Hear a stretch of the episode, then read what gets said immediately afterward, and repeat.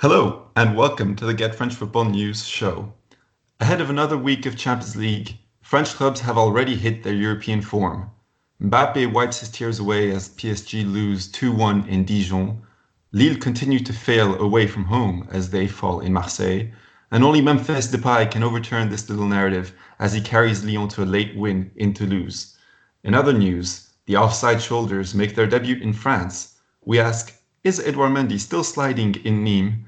And why are so many fans either banned, booing, or boycotting French football? I'm Pierre Paul Birmingham, and I have a great panel here. We have Muhammad Ali as usual. Hi, Mo. Hello, how are you? Good. How are you? Thanks. Very, very good, thank you. Happy to be back again. Yes. I was wondering, is there anything in the current Ligue 1 table that, you know, any maybe fun fact or, or quirky little detail that.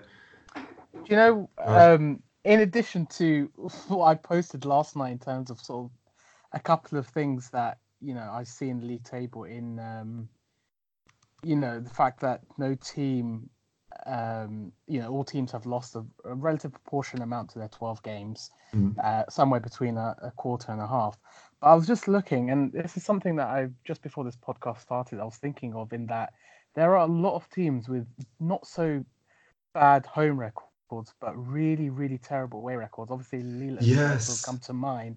But I'm looking now at the home table in Liga, and no team other than Toulouse have lost more than twice at home. Absolutely none. Oh, yeah. So you've got you've got teams like uh, you know Montpellier who've won four of their six home games, but are winless away, and they're stuck in eleventh. You've got uh, you've got Strasbourg uh, who have uh, you know ha- have three wins and two draws at home, but a shocking away record. You've got hmm. um, Bordeaux, who are fairly, you know, two wins, two draws, two defeats at home, but their away record seems to be relatively decent. But no side has lost, aside from Toulouse, more than two games out of their six or seven at home. I, I wonder if that has to do with, you know, the ever kind of increasing number of tr- bans on traveling fans would that possibly, possibly? I mean, and also, yeah, I mean, it's it's, it's a lot easier to play at home in front of your fans and in a relatively more comfortable environment. There's, I mean, you've got you've got um, like teams like Angers who have only won one of their five away from home. They're, they're second, mm. and Nantes two wins out of six, four defeats in third. Um, and you've got Lille who have not won at all in the top five. Um, and it's got to be, you know, the way that these teams approach their away games. It's a bit lackluster. It's a bit error prone, strewn, and I guess with no visible support. Or I don't know, you know, I think that's obviously something to do with it, but I have no idea why it's uh, it's turned out that way.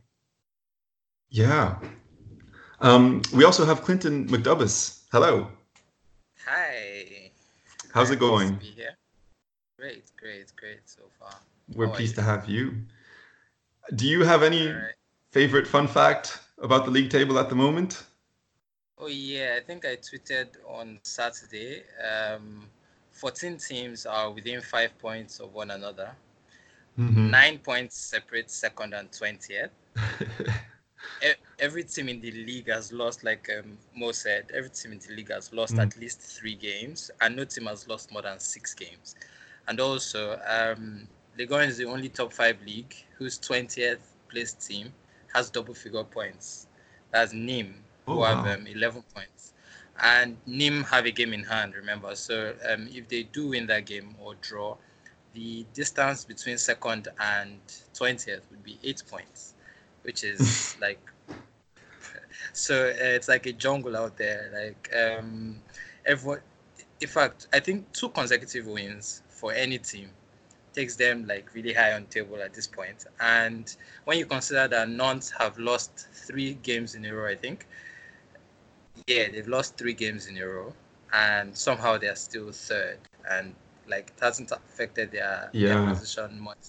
So um, I think um, the positive from that for the uh, managers, I guess, is that it's it's a bit easier to convince um, the whoever is in charge of sacking managers at their clubs that um, maybe just one or two wins can, you know, elevate a team from maybe 18th to, I mean, fifth yeah. actually. I mean, if you look at them um, Toulouse, if they win two straight games, they could be fifth. I agree. I, I agree with that. I agree with that, Clinton. I mean, also just want to add to that point. I mean, I think it's good for those teams to sort of not be trigger happy now because whatever happens, you know, you're only yeah. Three to six points away from a relatively respectable league position. Uh, so. I guess a lot of a lot of teams, even the ones that are in crisis, um, speaking of speech quotes here, they're only like Nice, for example, only f- four points away from second place. Um, and despite they've been heavily criticised for the last couple of weeks as well. Uh, but I've just noticed, looking at this sort of home and away divide, mm. um, I think actually, judging from what I can observe here, it you know it actually doesn't really tell a whole you know it, it doesn't really tell a big story because I think that if you look at teams like Marseille and fourth, who have a fairly balanced home and away record, you know they've won um, more than twice both home and away. Um, and then you've got Saint Etienne and Lyon, who have a fairly equal record as well. Teams that can draw out results both home and away are the teams that you will expect to see in a top four or five or six later on in the season. Where I think yeah. that the ones that have a very strong home record but then do nothing away, I think they're soon going to be found out. You know, there's 19 away games to play. They've still mm, not found sure. a proper rhythm. It's November, um, and we're coming up to, you know, a third third of the season gone, um, and some teams have really, really shocking away results. I don't know exactly what their sort of game plan is and whether they're throwing all their you know eggs in one basket. It's the teams I feel that have a balance, a relatively balanced record, that will, uh, you know, we spoke about Angers, uh, Pierre Paul, a couple of weeks ago. How yeah. and, and they're back up in second now. Yeah, they're back up in second, but then crazy. when they play away from home, you know, it's they might as well chalk that. Yeah. You know, might as well chalk that as a defeat. so maybe things will even itself out a little bit uh, in the coming weeks. I mm. think so too. I think so. Then I just wanted to add to um, sure. the point about away fans. I don't know. Somehow it reminds me of the Nigerian league because um, in Nigerian league, if you get a draw away from home, it's a big deal because um, you don't really have traveling fans like that. So when you go away from home, you you're playing against the entire stadium. You're playing against everybody. So if you get a, if you come out with a draw, like if you look at the Nigerian Nigerian league table generally, like normally every time when you look at it, you just see home wins. Like in fact, I think um, the the league placement is all about who gives up uh, more draws at home that's what determines it. Oh, wow. If you win all win all home games, then of course you are likely to be in the title race. And if you don't win all home games, if you win maybe 13 home games, then you're in trouble. you probably would fight relegation. So um, in a way, I understand that point about you know not having fans and going when you go. I mean, everywhere is going to be hostile, and really there's no support for you. When you having the entire stadium against you, it's very very difficult to get a result. You know, in that in that um, case. So um, it's understandable that um, a lot of teams aren't really doing well away from home. And I mean, the home teams are. Look at that game, um, the, the Dijon PSG game. Like it was like the entire stadium was against PSG, and know, every every touch by Dijon was cheered by the fans and, and all that. And then the fans came alive as soon as you know the um, goal came came. So I think it's really hard to play away um, from home currently. So that's probably mm. a big factor in, in why the results are like that. But over time, I think it will balance out. Um, like Mo said, the, the, the guys that are doing worse away, like Angers, they will be found out eventually, um, unless they do something like really, really fast about it. And Lille as well. Lille have still not won any game, have they? Oh wait, yeah, zero wins away. Zero wins, like that's that's just atrocious and Montpellier as well. Yeah, exactly. It's well, it's it's it's eerily tight. Uh, Dijon PSG, which obviously Dijon won on Friday 2 1.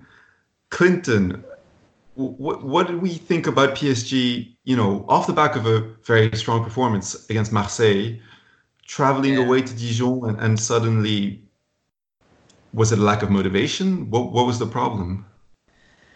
Well, um, first of all, I'd like to point out that um, Dijon are a very good team. I keep saying it, and I don't know. I like I like their process. they, they don't really have the outcomes all the time because um, I think they are very poor finishers. But mm. um, their process in the build up play and everything, I think I like it. And I like how much they pressure and um, press, how they press and how they approach all of that. So I always say it that um, Dijon are not. I mean, they might they, they were twentieth, I think, before this week. They were, so, yeah. Like even though, yeah, even though they were twentieth, um, we didn't really say much about how they play. Like it would be very, very, very foolhardy to go to Dijon and expect to just walk away with a win. I mean, we saw that against Marseille when Marseille went there and they almost won that game. So um, I wasn't really surprised that Dijon, you know, were able to walk away with a win. I think um, it's more credit to Dijon, but also um, in the first half, I think um, when when um, PSG got the goal, I, I figured they thought they had. I mean, from there it was just going to be lights out, and they didn't expect like Dijon to come back from that. But as soon as Dijon came back, then I think they they were um, they they woke up, they woke up, and in second half they were, I would say, it's not terrific, but they were able to create a lot of chances, a lot, and um, Icardi just missed all of them. So, I mean, there's that. But um, I wouldn't say it was complacency per se. I think um, they just came up against a team. Okay, at some point I think they were probably complacent. Like after, uh, after they got the first goal, they were a bit complacent. And I mean, Dijon scored just before halftime, so they probably thought, okay, we're going to just do this. But then they came back for the second half, and Dijon scored again just two minutes after the restart. So I think it was at that point they realized that okay, this could go really wrong today and then they started. I mean, they turned on the style. It's PSG, so and they have so many difference makers, so they probably, you know, thought they were going to be able to get back, but um, that didn't quite happen. But it was helped by the fact that Icardi had a disaster class. In the first half, Icardi touched the ball only three times, and he completed zero passes. So like he was almost not involved, and somehow he managed to miss one big chance. And then the second half, I think he missed three big chances in like five minutes or something. There was one that hit the woodwork, or, I mean, sorry, the crossbar and, and all of that. So um, that didn't help them at all. But I think it was more about um, Dijon being up for it and probably at some point PSG got complacent when they had the lead and um, they were able to, you know, turn on the style properly or well enough when realized they were in trouble. Yeah. yeah. And Mo, PSG, you know, they some of the players kind of looked uncomfortable in the positions that they were playing in. Juan Bernat back in the middle, Diallo on the left. Was there some mistakes there too? I I, I mean uh, no, essentially. um, in that they lost two one away from home to the twentieth team in Liga, mm. the team that they put out. There's no way that you should be feeling slightly uncomfortable or or um, you know being overrun the way that they did, considering, you know, it, the defeat was an epitome, and I think we might touch on this in a little bit, but it was the epitome of not focusing 100% or not, not, not so much respecting the opponent, but not, um, you know, treating this game or thinking the game was already a foregone conclusion. Like, yeah. Um, I think some people have said that they um, they had you know arrived all in smiles and very calm and in jest um, you know, going through the motions. It's a Friday night game, the game they expect to win by three or four goals, get the job done, focus on the Champions League, no injuries, six or seven changes, and then job done. Um, and Dijon, considering how uh, poor they've been recently, uh, they haven't scored in. They've only scored one in their last, I think, four. Uh, was it? They did. They didn't beat uh, uh, Lyon and uh, Brest and Bordeaux, and they look very, very poor. So you know, so Thomas Tuchel will look, be looking at that and think, yeah, job done. You know, there's there's a 30 million player should be complaining if he's playing slightly out of position um, against a team that were quite mismatched as um, as Dijon, who whose really only threat if going into this game was uh, was Tavares, and considering them, they took the lead thinking they were in the motions and then took the foot off the gas. I mean, we had this discussion last week as well when they played Marseille, um, and people obviously will be comparing the two results, um, not only criticizing PSG but also criticizing Marseille's approach in that you know why could look at you know how sort of Dijon have pulled the thing out the hat. But this was again the clear example of a PSG side who just shrugged their shoulders, and when that happens, you know anything will go. Because um, I didn't think Dijon were really amazing um, on on Friday night. I thought they were uh, fairly compact, and then towards maybe the last twenty minutes. Um, in sort of just absorbing the Parisian pressure. And to be honest, they were let off in that Paris could have had two goals uh, through Icardi um, and Paredes, uh, two two Paredes as well, yeah. uh, hitting the Yeah. hitting the woodwork twice late on. And on another day, those goals would have come in. They would have either finished Mhm. two two or three two, and everybody would have forgotten this game. And I think everybody has already, uh, from a Parisian point of view, shrugged their shoulders. Thought, okay, well, you know, stuff happens. Um, yeah, we'll move on to to the next game. Because you know, and I thought Dijon played largely the same way that they did um, against Marseille and against Lyon. You know, not threatening too heavily, just threatening just enough to keep the game interesting, We're not sort of override. I mean, why would they? Because you know the quality of the opposition would mean that they'd get caught out very, very quickly. But a sort of temperament, a temperamental build-up, um, and they were very fortunate. And you could see if I could just um, invite viewers to look at the second goal uh, scored uh, by Cadiz uh, just after the second half. How many PSG players were in front uh, of that ball? You know, he not only Yeah. did Cadiz exa- exactly Cadiz got past two defenders, and then while taking the shot, there were two defenders in front of Navas. Um, It was it was like so slowest lax. goal. Exactly, slowest it was goal I've- so lax. I mean, if we were playing that in the playground, I'd be super pissed. And this, is, um, this is, you know, Marquinhos and Kimpembe and, you know, like players who do it regularly in the Champions League. It's just, it's just, you know, nonchalant, being nonchalant, and they got their just, you know, just desserts. I thought Dijon were relatively good value in the end, um, and there we go. Yeah, I thought it was quite funny as well how Dijon, probably towards the end of the match, around the twen- like the last 20 minutes possibly, they would chronically get the ball and find themselves in loads of space with the option of attacking while it was, even though it was still a risky thing. And you could tell there was conflicted opinion. They didn't really know what to do. There was conflicting Yeah. opinions. Some of them would just run at the PSG goal, and, and others would try to temper the That's attack. and it was as if they were surprised to be ahead in that match because we, we we should mention that you know they were also Dijon were also unlucky to lose three players in the first That's hour injury. to Mhm. substitution to Yes. yeah to injury Yeah. um, including Fouad Chafik, who you know took a nasty hit on the head uh, from his own goalkeeper.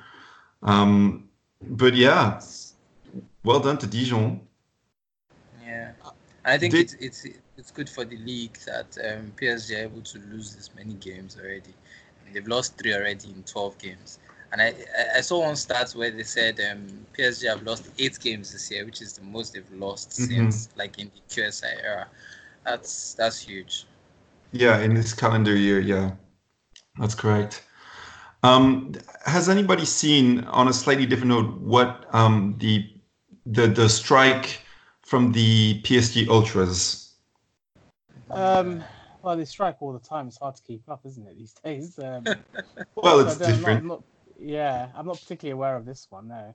Okay, well, it seems to be um, they are they announced last week that they were boycotting. Well, firstly the the match in Dijon, but further games as well, including uh, Bruges on Tuesday. Is it on well Bruges this week, as well as the PSG women's games and handball games, which they're used to going to. Um, what they're saying is that they they are speaking out against the police on one hand, and on the other as well, on a private security firm that uh, PSG employ in in the Parc des Princes, and they're accusing uh, you know workers of that firm, the kind of stewards of that employed by that firm, of provoking them and and trying to push the ultras to a fault so as to possibly have them removed from the stadium once again. Um, so it's uh, you know unclear where the situation is headed, and I guess we'll follow it in the next few weeks uh, because you know we, we do have to recognize that the newly reformed PSG Ultras, uh, the the CUP from I think founded in 2015, they do add some great noise in the Parc des Princes with you know a lot less uh, trouble than than previous occupiers of those seats. Uh, just to mention that PSG do play Bruges this week, uh, and a win could see them qualified for the next round. Uh, I mean, should be routine, right? But It they just lost. very routine. Um, Yeah. I think it's a Champions League game, and I think they also want to just get their you know um, qualification done really really early. So I doubt I doubt there'll be a second uh, misstep, and I feel like they only reserve their missteps for really the league. Yeah, that's on Wednesday night. On Saturday, uh, Marseille hosted Lille. Marseille went into this match with only one win in their previous seven or eight uh, fixtures. Lille very much on form with the change in formations, but Marseille pulled off the win, two one. Mo, it was a was this a different Marseille?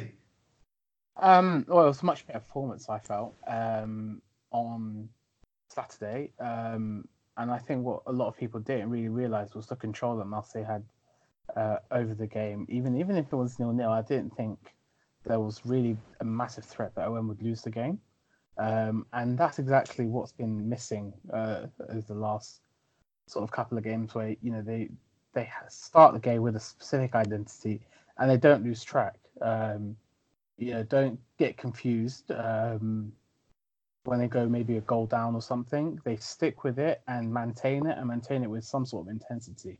Um, and yeah, I don't think you know. I thought, like you said, Lille were pretty much on form in that they barely offer too much of a, a threat, um, as is the case away from home. Um, Mm. Yeah, I think two players that you'd have to sort of commit, or three players you have to commit for a good performance is um, Valentin Rongier, um, who has been growing in stature for the last couple of games, specific, specifically since he's been given more of a starting position in place of one of either Sanson or Lopez. Uh, Jordan Amavi, uh, very much surprisingly, had a wonderful game. um, and, you know, I think yes, he credit is due in the same way that criticism is due it. very promptly. Um, that's his second. Yeah, well, that's his second good game this season. The other being the, the, the win at Monaco in August. So that's two more than last year already. Um, and and you've Well- got uh, Buba Kamara, who, whether he likes it or not, is very very good um, in front of the defense. Um, Hmm. and shows the qualities that uh, perhaps is lacking in Kevin Strootman. Interesting, yeah. We, we do have to, you know, grant to Amavi that he's coming back from from a long way when he got substituted and, and substituted at halftime and booed uh, by uh, Marseille fans against, Rennes, I think it was a few weeks ago. Um, and he was very much distraught after that. Uh, but it, it's good to see him back in form over on this one. Uh, um, Clinton, for Lille, this is, you know, people thought they could do something in this game, but again, they failed to win away, and they've got an away match against your Valencia this week. Yeah, um, I remember tweeting on was it Saturday when we were, when Valencia was playing that um, we were going to lose to Lille with the way we were playing the first half, and then I saw the Lille game and I was like, okay, more of the same. They're they're just terrible away from home and they can't win it. So if they even beat us somehow at Mestalla, then that that would be something. Cause I don't know what it is with them. Once they're away from home, they just nothing just clicks they just they're just all over the place. And even with the new formation you know that they're still getting used to and all of that they just i don't know like uh, mo said um, marseille were just in control. And i mean they tried they tried to come back later on and just didn't work out and that was the end of it. Mm. but um i do think that um in the coming months maybe two three months um they're going to get better away from home I mean, especially as they get you know used to this new formation and all that. But currently, um, I think it's just terrible that they can't seem to do anything away from home. They've not won any game. Like like we were saying earlier, that's that's just insane. Like for a team that finished second last year, I get it's a new set of players. But if you're going to return to, to the Champions League or to European football, you need to be getting away at least something. They've, they've just barely done anything away from home. And I don't know. It's like a different team. I don't know if it has to do with um, the fans. Maybe um, when they're at home, the fans pouring them on, it just drives them. And then when they're away, they don't have that extra motivation anymore. I don't know what it is. Yeah, I'd be surprised by that because I mean, Lille have good fans, but it's not, you know, they're not the loudest in the country. Yeah, not Marseille. I don't think. Yeah, or or Saint Etienne or something like that. Etienne, yeah. Um, against Valencia, they should. Jose Fonte should be back in the side, right? Um, Yeah. Whereas Gabriel had a pretty terrible uh, match. And Um, it was un- unlucky, I guess, but sorry, yeah. yeah, very very unlucky. Very very unlucky. I think he's a great. He's he has potential to become a, you know, pretty solid defender, and so far I think he's he's, he's a good guy. It's just it was just one of those days when everything just goes wrong. Everything that can go wrong just Mm. goes wrong. Yeah, there was a collision with his goalkeeper, leading to uh, to the goalkeeper Mike Maignan dropping the ball, and then an own Yeah. goal. Um, and then up front, uh, Victor Osimhen might be starting again, whereas Loic Remy was not very good against Marseille. Yeah, um, I think Simon got a knock in the previous game. That's why Yeah. he, he didn't start this one, but he should start against Valencia. He's someone that worries me, and now we don't have Diakhaby, um, because Diakhaby was specifically played, you know, in the other game, the first leg, because of him to deal with the aerial threat and the, you know, Osimhen is very relentless. So um, with no Diakhaby, and I'm hearing that Mangala has gotten into the squad now. Remember, I, I said before that he, he hadn't gotten any because they were trying to. But because um, with Diakhaby out now, um, I think they've rushed Mangala a bit so that he would, you know, get into the squad. So he's in the squad for the first time, and it remains to be seen if he'll play. But um, I expect Osimhen to give us a lot of trouble on um, Tuesday. I expect him to give us a lot of trouble, and we are Mm. going to be playing Garay and Gabriel, I think, with Mangala on the bench. So, and they are not very fast, and they are pretty old, especially Garay. So, uh, it's going to be very, very, very, you know, tough against them. I think um, Lille are going to give us trouble, though. I think they're, they're M- M- Mo, do you think they have what it takes? This is their last chance, really. They have one point after three games. If they don't win now, No, um, absolutely no. Um, I wish I could be more. I wish I could be uh, uh, more positive because they did. They did do relatively well in the the opposite game, didn't they? Um, Yeah, they did. yeah, and and pulled it back. But you know, it's it's a tough ask to, you know, to um, perform um, in a different sort of vein of form that they have already this season away from home yeah, and the players, you know, they've had tests, uh, you know, relatively, um, you know, decent tests against Toulouse away from home, which they failed against Marseille, which was a would have been like sort of a big sort of test of credentials in terms of how they would approach uh, uh, perhaps uh, a stronger or more informed side. Um, and I think at the Mestalla, it's at the end of the day on paper, it's one of those heavily inexperienced squads. Um, I guess Yeah. who will have to grapple with you know the way of winning in the Champions League, which is slightly different to sort of get, getting three points on the road in your domestic competition. It's going to be sort of fast and furious football. It's going to be a Valencia side who also you know need to grab their three points as well. Um, and I think the way the tactical setup and the approach of games has been away from home, it's a tall order for a team who who you know hasn't picked up a point or, or so, so much a, a win since I think March, wasn't it? So I mean, it could, it would be obviously fantastic for the coefficient. It'd be fantastic for Lille, Mm. and perhaps a just reward for for their efforts last season if they could pick up a, a rather famous European win.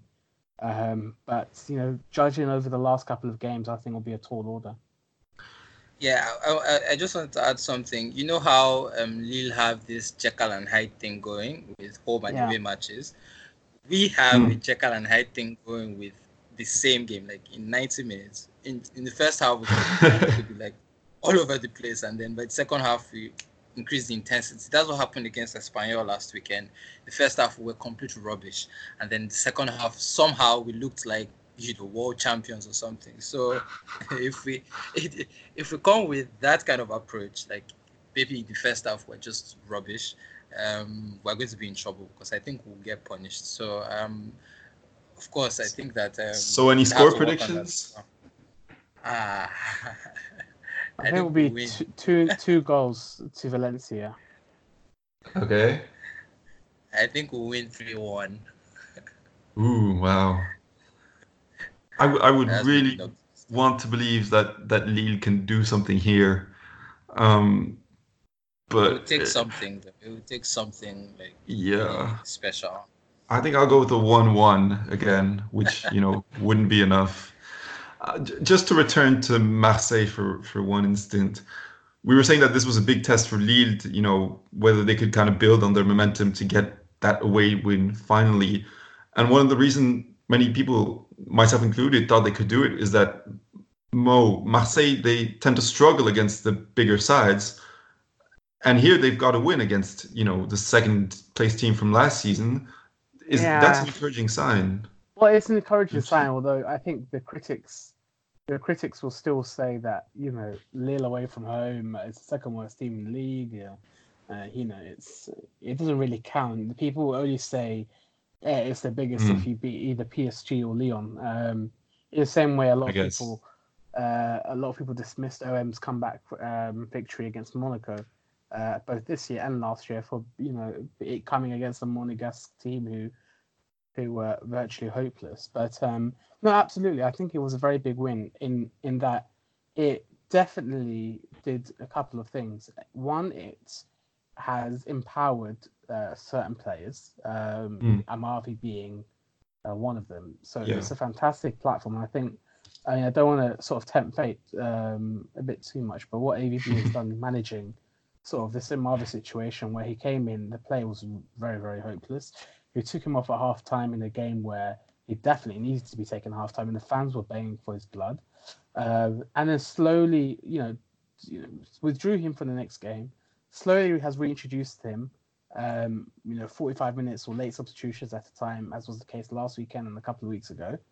Um, and now has slotted into a, a strong performance, knowing that even though he might be the only recognised first team left back, his position is far from certain. I think um, that's something perhaps unique in the top five European leagues, being the only key player in that position, and you might not even be guaranteed to start. um, and but now he's come back with a st- strong performance. People are positively surprised, um, and now he's got the reward of playing against Lyon on Sunday, given that Bouna Sarr, uh, sorry, Hiroki Sakai is uh, suspended, or is it Sarr? One of them suspended. So the other will slot back into right back, Amavi being on the left, and Valère Germain uh, being on, on the right. So again, that's the second chance. And if he does well in that game, then he would have made a massive step in uh, sort of securing his position and uh, sort of changing views on him. So AVB has done well on that on that side. Secondly, it was perhaps um, rather surprising to see uh, Marseille in third place for a couple of hours on Saturday night, giving uh, given recent results, but such is such is the way. I think if you if if when uh, we spoke on the very first podcast of the season back in August, you told me November OM would be a point from second place uh, by November. Uh, mm. That constitute a good start. I would say yes, uh, although yeah. that is clearly very much out of context. But um, you know that's that's good, um, and it's done a lot in um, obviously allaying fears. You know, I think you know things could have gotten very messy very quickly had OM lost this game. Um, yeah. In that this series that they've played PSG, Monaco, and Lyon, uh, Lille first, and they would have lost every single game, would have been very damaging for AVB. It would have called into question his approach last week because OM did suffer a heavy defeat uh, last year, which they took on the chin, you know, very very quickly. Mm. Uh, they didn't offer any resistance to Paris last week against Monaco in the Coupe on, on, on Coupe de la Ligue on Wednesday. It was the same story. Very, very hapless. Monaco were absolutely shocking, and OM got eliminated. So you know, AVB has he's, he's given it all that in that you know our rivals are you know people within our sort of financial muscle the Lilles and Lyons of this world. Two games, he's passed the first test. Sunday will be an absolute blockbuster. A draw there would sort of be acceptable. A win would really um, assist AVB in in um, you know picking up some merit from his side. But I think beating Lille and Lyon in two consecutive weeks, both at the Velodrome, the fans would very much be on his side. And then looking at results coming, uh, sort of fixtures coming after this game, OM are playing Toulouse in a stadium where they've won quite a few times. It's regarded as mm. a little velodrome. They're playing Brest at home, Angers away, Bordeaux at home, Metz away, and Nîmes at home. And that's just until Christmas, till the end of the year. Angers away is probably the toughest test that comes after that. OM could conceivably get out of those six games, out of those 18 points, the very least 12 to 14, at the very least, should be able to be getting that. And then come January, Florian Thauvin will come back and everything will look right. If they end the year in the podium, somehow keeping the head above water in this very, very congested league, then we'll have a very, very good base to challenge in 2020. Yeah, I mean, I, I wouldn't, I wouldn't share that sort of. I, I think if, of course, if they, of course, they could have lost on Saturday, and it would have been, yeah, it would have been doom and gloom again. No, but yeah, but I think even if the league stays so tight, even being in the podium in December, you know, doesn't necessarily. yeah. I think, no, but I think Just, that's what I'm saying. If they take at least 12 to 14 points from those six Next. games, yeah, 12 to 14 points from those following six games after Lyon, after international break, then it doesn't matter what the rest of the league does. OM by by you know by definition would have a good platform in you know the rest of the league can can take points off each other if they get yeah. somewhere between three four wins and a couple of draws in those six games 2020 will be looking ever so rosy. Well i guess we'll have yeah. to you know take those games one at a time. I i, I don't know Absolutely. if the projection is 20, 12 to 14 the, predict, the prediction could change any week. Um, but obviously super exciting game on sunday with lyon. Lyon, who played on Saturday in Toulouse and obtained a win in the 95th minute thanks to uh, Memphis Depay uh, dribbling through the, the, the Toulousain defense. Um, you know, it, it's a good thing Depay is back, isn't it, Mo? Well, for, um, for well, Lyon. For them. yeah, yeah, yeah. yeah for them. Um, yeah, absolutely. And I think um, he's he's been one of the very few players who's who you know has been of credit to Lyon this season so far, mm. um, and a lot of their sort of sources of goals uh, doesn't come from um, you know any any tactical identity. It doesn't come from any well thought out processes. It really relies on individual talent. Um, and credit to Depay, he's some of the goals and some of the movement that he's made and and where he's picking his goals from comes from individual quality. And that underlines his massive, massive worth to this Lyon team because without him, there's no chance they would have um, they would have won in Toulouse and they would have uh, you know picked up the recent results they did like in last week against Metz. Um, they're really relying on him, and very fortunately that he's in great form, great for Lyon, great for Rudy Garcia, perhaps not so good for Marseille on a Sunday. Uh, but he's definitely, I think, in contention for Player of the Month as well. Mm, yeah. yeah. And it's it's interesting. You note that you know, without him, they wouldn't you know they wouldn't have won this game for sure. He scored two goals, but even taking away what he did, it was all very much based on individual you know flashes of brilliance. And and Clinton, both uh, Moussa Dembele and especially Jeff Renard they both had some some great moments in those yeah, three goals. Yeah, they turned up. That um, Jeff assist for the first goal was just sublime. yeah, it was just amazing, and um, I think it's a big problem though for for Lyon that they have to rely on these individual moments from you know the of course yeah. every team needs those those guys to step up when you know things are tight but when that keeps happening when it becomes a recurring theme that before you can do anything before you can win games, you need them to actually step up every time, then you have a problem, and um, that kind of thing is not sustainable. I think that um, they're going to pay for it if they keep, if it keeps happening. But credit to those guys though, um, just pulling things out of the air and just you know, you know, bailing bailing um, Lyon out again and again and again and again, especially Memphis. It's just um, it's it's what you it, it's the reason why you know Leon and Leon, you know, they have those players for that reason. But I mean, it's just not sustainable.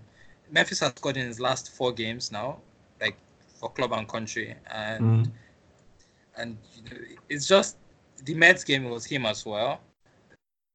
Um, the just just like that, and I think um the Leipzig game as well he scored in Champions League. So he also scored against Benfica, I think. Yeah, away um, in Portugal. So it's just like they are becoming too reliant on those those moments, and it's just I mean, how do you how do you keep doing that every week? At some point, you're going to hit a brick wall, and it's going to, you're going to pay for it. That's just it. So I'm not really optimistic about um, Lyon at this point. Uh, I still think they are not um, they are not anywhere close to being there yet. But the good news for them is that um, somehow they are tenth but they are three points behind um, third and four points behind second. So there's there's some hope for them. Four, four losses, four draws, four wins. Mm. I think that um, you know they, that's that's one positive that they should. Do. But if things don't change anytime soon, if if the process doesn't get better, the process, the attacking process doesn't get better, then they're going to pay for it eventually and I, I absolutely think they're going to lose to Marseille next week. But mm. um, yeah, I think they're going to lose. But um, if if they're going to get anything from that game, yeah, I think they're going to lose. But if they're going to get anything from that game, it would probably be some Memphis moment or some um, Dembele moment or some Jeff moment, or some Aouar moment. Like mm. it's not it's not going to be from some wonderful build up or something probably be a mistake at the back or something. So that's why I said they would lose because I think um, somehow I, I just think Marseille are, are, more of a team than them at this point. Mm. And and Lyon do have another big match before that in the Champions League. Uh, they play on Tuesday against Benfica. Um, Lyon have four points from their first uh, three matches in in yeah. in Europe, so they can still very much uh, make it out of that group if they can, especially if they can get a win here. Um, but Mo, I wanted to ask you again on kind of individual performances. One source of concern is Anthony Lopes, who scored an own goal on Saturday, and that's his second mistake after the goal he gave away against Benfica um, a couple weeks ago. Is is there you know any source of concern there? Um, possibly no. I mean, it's it, you know this sort of stuff happens, um, mm. and I don't think any Lyon fans will be overly concerned by um, by any sort of long term maybe declining quality or anything like that. You know, he's been a very you know very very good goalkeeper. He's been a fantastic goalkeeper. Uh, these sort of things, you know, just happen, and I think they are both still isolated incidents. Um, well, obviously the Benfica one being uh, a, a, a, a, very bizarre freak um, uh, mistake, uh, but I think the one on Saturday it just happened under pressure from his own defender. Yeah. Um, and you know, sort of some confusion, but it's it's it's hardly epidemic of any sort of major issues. But would you find any sympathy from me? Absolutely not. um, in that. Um, what I personally didn't like, and uh, maybe I'm picking at straws here because I do think Lopes is a fantastic goalkeeper who's done saved more points for Lyon than anything he's lost recently. Um, but his sort of demeanor a little bit in going down under the you know imitating that the fact that he went down under the prep under some sort of foul uh, from a Toulouse uh, from the Toulouse forward. Um, you know, acting as if he was injured uh, in the build up, when in fact it was his calamitous error. It was his error in misjudging the accuracy of the ball and then, you know, coming up against his own defender and then mm. dropping the ball, allowing that open goal uh, in which Toulouse uh, scored, which is fair enough. You know, you have to hold your hands up. Things don't go perfectly all the time. But trying to feign injury and gain a little bit of sympathy, thinking, you know, trying to hide from his mistake, he needs to sort of drop that, I think. And he's not going to get any sympathy points from me or or most uh, neutral um, watchers. Uh, well, let me ask you. That, yeah. If his form, you know, does continue to decline a little bit, would you be upset with Steve Mandanda if he were to share the address for his Miracle Fountain of Youth spa at? yeah. Um, no. no. Um, no. Um, yeah. I, yeah. I, yeah. Yeah, there's, a case to say that. Uh, there's obviously a case to say that Lopes is perhaps the, the most talented goalkeeper, although Rajkovic of Reims is is closing very very fast. Um, but he's looked like the rest of his team very very average uh, mm. uh, this season. Uh, but I hardly think it's anything you know epitomizing it, you know any sort of quality deficiency from him. Um, but yeah. So, so do we think they'll get a result against Benfica? Mm, I, I, would like to say yes. I would like to say that they go, you know, all out, um, just so they can tire themselves out, and so I wouldn't be against a uh, a victory for them tomorrow. Hmm. Clinton. Uh, I think they're going to win, but it's going to be a very scrappy, scrappy affair. But I think they'll somehow come out with a win. But um, if there's one thing I know about Lyon is that when I expect them to win, they draw. Yes. so, especially in Champions So I'm not even going to. I think I think they will win. I think they will win. Yeah. Yeah. No, I agree. My predictions are never right for them, but let's hope they can get something and, and get a second team to the round of 16. Uh, before we move on, Clinton, maybe a quick question on, on, on Toulouse.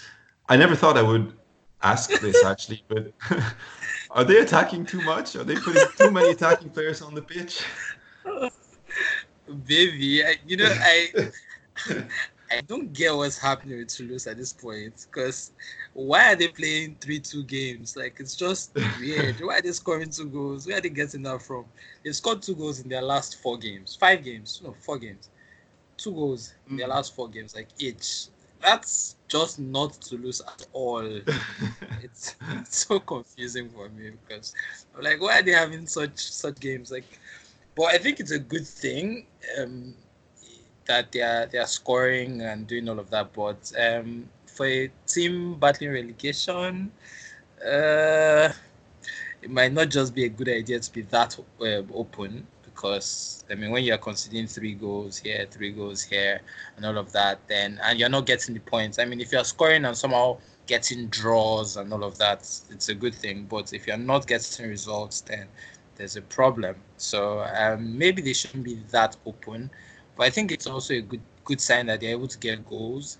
I think um, mm. where this will count is when they play against teams that are, you know, battling relegation with them. Those six pointers, that's where it counts. And if they're able to get goals in those kind of games and avoid defeats, then it will make more sense. But I mean, a game against Lyon, it's a game where you expect them to concede. So it's I think it's it's okay. I mean, three two is not in this in this context. But if they're going to play against um, Metz and they concede three, then there's a problem. If they play Metz, if they play um, Dijon and they con- concede three and score two, then they would have to be, you know, very aware about that. So I think um, maybe they should just choose games when they, they need to be compact and when they need to, you know, be a bit op- more open and attack. So they just it's just about knowing, you know, the situation that warrants each approach. So I think yeah. that's just it. And two goals for in, in two games for Yaya Sanogo, uh, which is an unusual statistic. um, let's advance to the big Sunday night match, uh, which again had no European teams involved this time. Well, no, Europa League team involved rather. Saint Etienne Monaco on Sunday evening. Saint Etienne obtaining a 1 0 win in what was well, it was weird, Mo, because I thought, you know, as a to watch it, it wasn't very interesting. But both teams seemed to have put in a, a huge amount of effort, and at the end of the match, you know, you had players almost collapsing on the pitch. Well, yeah, I mean, it was it's still a relatively big game, Saint Etienne and Monaco. Um, I think it's it was you know a chance for both teams to show um, sort of a good side of themselves, especially Saint Etienne considering their recent revival, but also Monaco in having beaten Marseille and uh, Nantes in uh, in uh, recent games and Rennes as well. So you know against fairly formidable sides in the league, they've managed to come slowly uh, up from their malaise, but. Um, you could be forgiven for you know both teams really going at it because of the sort of veracity um, of you know the, the, performance and also um, the scalp on offer. Um, mm. And it was fairly you know fairly interesting game. Um, it, you know on, uh, perhaps the only negative thing was the fact that there was practically no one there to see it.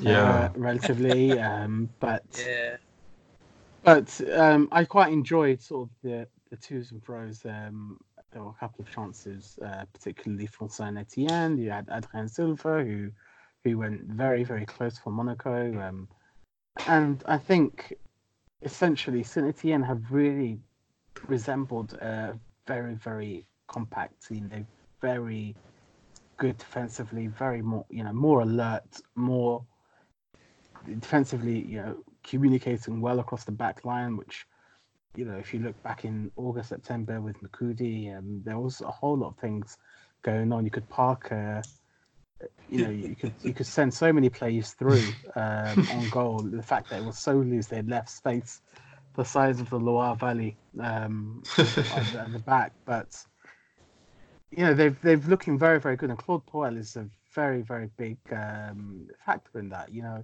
they've become more stable as a team. They've become more balanced, uh, not loose uh, in going forward. They, you know, they go forward as a team. They defend compactly. Have several men behind the ball when Monaco, uh, you know, advance.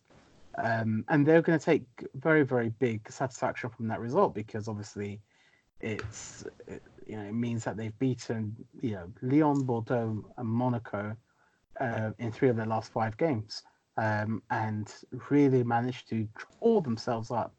I think it's four wins and a draw in their last five, or something like that.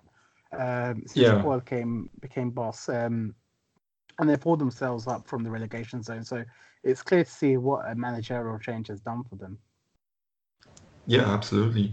Um, there was, uh, as you mentioned, empty stands on either side uh, behind each goal as the uh, you know, banned by the league for repeated use of pyrotechnics uh, and so on, which didn't stop them from using uh, flares and pyrotechnics in the main stands instead. um, I mean, take... I mean, just just a point on that, Pierre. Sure. I mean, it uh, have you know obviously I'm not condoning widespread use of stands, but this is something that goes on uh, in Germany, in Eastern Europe, etc. And there's I mean, we, you know, there's no significant issues in sort of health and safety or I actually or, agree, or yeah. major stuff, and it it does a lot for the vibrancy of the league. I mean, the league in one hand, yeah, denigrates his team, bans, uh, you know, closes stands, issues financial penalties and whatnot. I think there was one point that Marseille got uh, about 300,000, 400,000 euro worth of fines over the course of the season, which mm. is not an insignificant amount. Um, and then on a second sort of phase, you have the uh, uh, the highlights or the, the, trailers for the games on Canal Plus each weekend uh, for the big Sunday night game, etc. Especially when mm. Marseille is involved or other smaller, you know, Saint involved. It's all to do with fans, you know, vibrancy, the stands being am- animated, uh, tifos and flares, and you know, hot-headed, you know, sort of full full-blooded football matches. I, I don't really get the irony. um, yeah, they're happy to promote it, but then when it comes to these sort of games that you know they're very quick to sort of uh, ban it, and it's part of fan culture. I mean, it can be policed, it can be um, uh, perhaps regulated, but yeah, it's it's it's just it really lacks. I mean, when you see a prime time Sunday night game featuring two historical teams in Liga, watched by about 10,000, 10 to fifteen thousand, um, it's just it's just pathetic. Yeah, no, I... it, it, the atmosphere was completely just all over. It was just poor. And I think the atmosphere is part of what makes the experience what it is. So when you take that out, uh, that atmosphere away, then there's a problem. You're not going to. The games will seem, I mean, a bit, um, should I say, drier than usually would look. I mean, even if the two teams are boring, the atmosphere alone just adds something to the experience that makes it a bit seem a bit more interesting than it is. So when you mm. take that away, then there's a problem. It's just it just looks bland, and that's what it was on you know on Sunday. It was just I, I missed that. I, I needed the noise and all of that, and it was just it was just sad. No, I agree. It was it was really lacking last night, and I think, um, like you mentioned, Mo, it's you know you see these around Europe, and there's generally not much of a problem with them, and it's kind of strange to I don't know why there's a clampdown on them, but I I don't know exactly what the legal um, parameters are, but I do suspect that the league is kind of obliged to act against them because of something in French law. Um, that's something I, I would want to look into. Actually, I, I don't know exactly what the rules are, but I think they're kind of you know they have to do it, and that's why they they mm. do the bans. But I, I agree, it's, it's completely a shame. And then, of course, um, Clinton, the other thing that was kind of depressing about this match was, you know, the whole controversy about the VAR um, in, in several situations, starting with when Wesley Fofana was sent off, but then not sent off because the player was offside uh, around the 70th minute. What did you make of uh, of uh, Jean-Kevin Augustin's shoulder being slightly ahead of the line? Uh, um, that they had to get that decision right, so that because the, the the repercussion was huge. A red card is a huge factor, mm. so it had to be the correct decision. They, they couldn't just overlook that and say, okay, um, well, it's just a shoulder or something. It had to be the correct decision. I think they made the right decision in that case. Um, I was when the red card happened, at first I even thought that um, Fofana got to the ball before Augustin, but then I saw the hmm. replay mm. and I saw that he, no, didn't, he didn't, get yeah. the ball first. And then the, he was on his way out, and I think it was Boudebouz that called him back and said, "Oh wait, wait, they're checking this thing."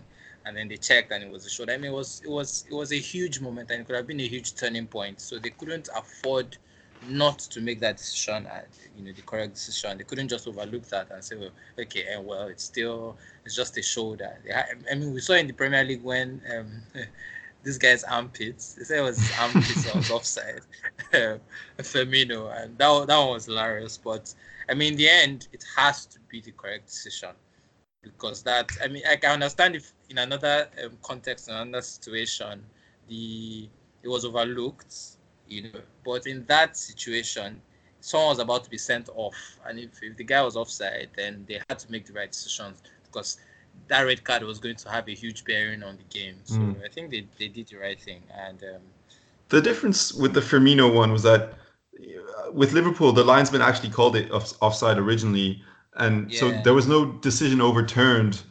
And I feel like that's yeah. fair enough Whereas here, with such a close doubt, to actually go ahead and take the decision, to overturn it, um, and, and, that was, you know, one of two big incidents that went against Monaco.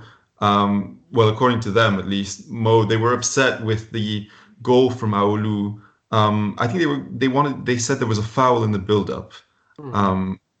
Do, do, you have a strong opinion on this, or you know, were they just not particularly much? Angry? I think it's just one of those things. Yeah. Absolutely. Yeah. Well, but I think and, that goal was cancelled though. The uh, Aholou goal was cancelled for offside. Am I mixing up?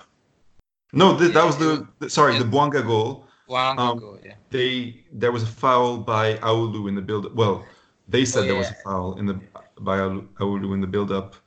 Um, I, I didn't think it was a foul though. No, it was. Yeah, it's just. Yeah. He was looking for it and didn't get it. So well, the Monaco certainly was upset about it. Um, Leonardo Jardim had a little uh, bit of a meltdown in the conference. Um, you know, citing a message left from his son, asking him, "Papa, how is this possible?" and and things like this. Uh, he might be disappointed too that Aholou, uh, you know, Aholou, who's on loan from Monaco, was involved in the build-up of that goal. I think that they had enough chances to still get rid of that ball after the incident, and they Yeah. did. So um, in the end, they still have themselves to blame because you have to play to the whistle, and of course the foul wasn't given, and the ball was, you know, there were, there were enough chances to get rid of that ball and didn't. So Mm. they, they they really just have themselves to blame. Somehow it also reminds me of the Liverpool Manchester United game when that guy got um was he Origi?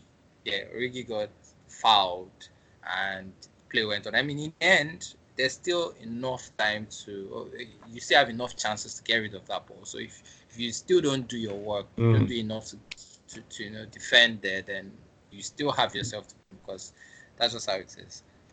Yeah, absolutely. Um, and then, well, in the end, uh, Ruben Aguilar was sent off, and there's that dramatic video of him kicking the VAR monitor, which I suspect we'll I get him suspended. I don't get why he was so angry. Like I don't get why he was so upset. It was the correct decision.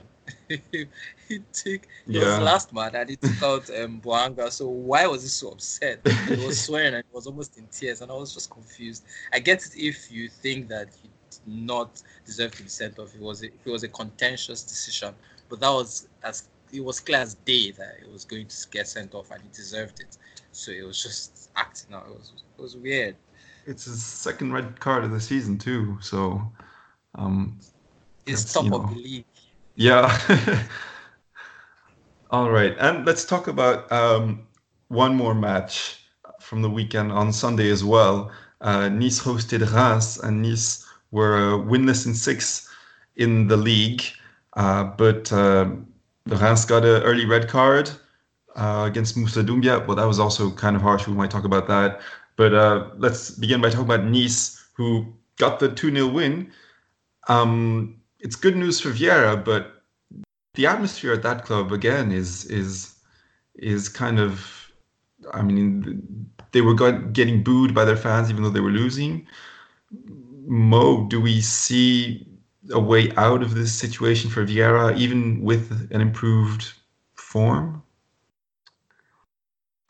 Um, I, I think there'll come a time when uh, the new owners will see um, that they can't sort of build around Vieira. I think that's the main Mm, going to be the main feeling. Um, maybe not in the coming weeks, but it will become apparent as long as sort of these slight, you know, silently bob along um, somewhere in mid-table uh, for for the large part of the season. You know, Jim Ratcliffe and co will look and say, can we trust our investment around Patrick Vieira? Is this team going places? Do we have uh, a, forward-thinking sort of young manager who is able to take the you know take the club to the next level? And the answer is likely going to be no. Um, you know, Nice look very much disjointed. They were very fortunate um, in beating a you know a, a very good uh, Reims side who are Mhm. defensively strong, as we know and have spoken about at length in this podcast. Uh, and the goals did come from fairly fortuitous uh, areas where you know there were four players in front of the small uh, box inside the penalty box uh, that beats. Uh, I think it was Harel uh, that scored the second goal. Yeah.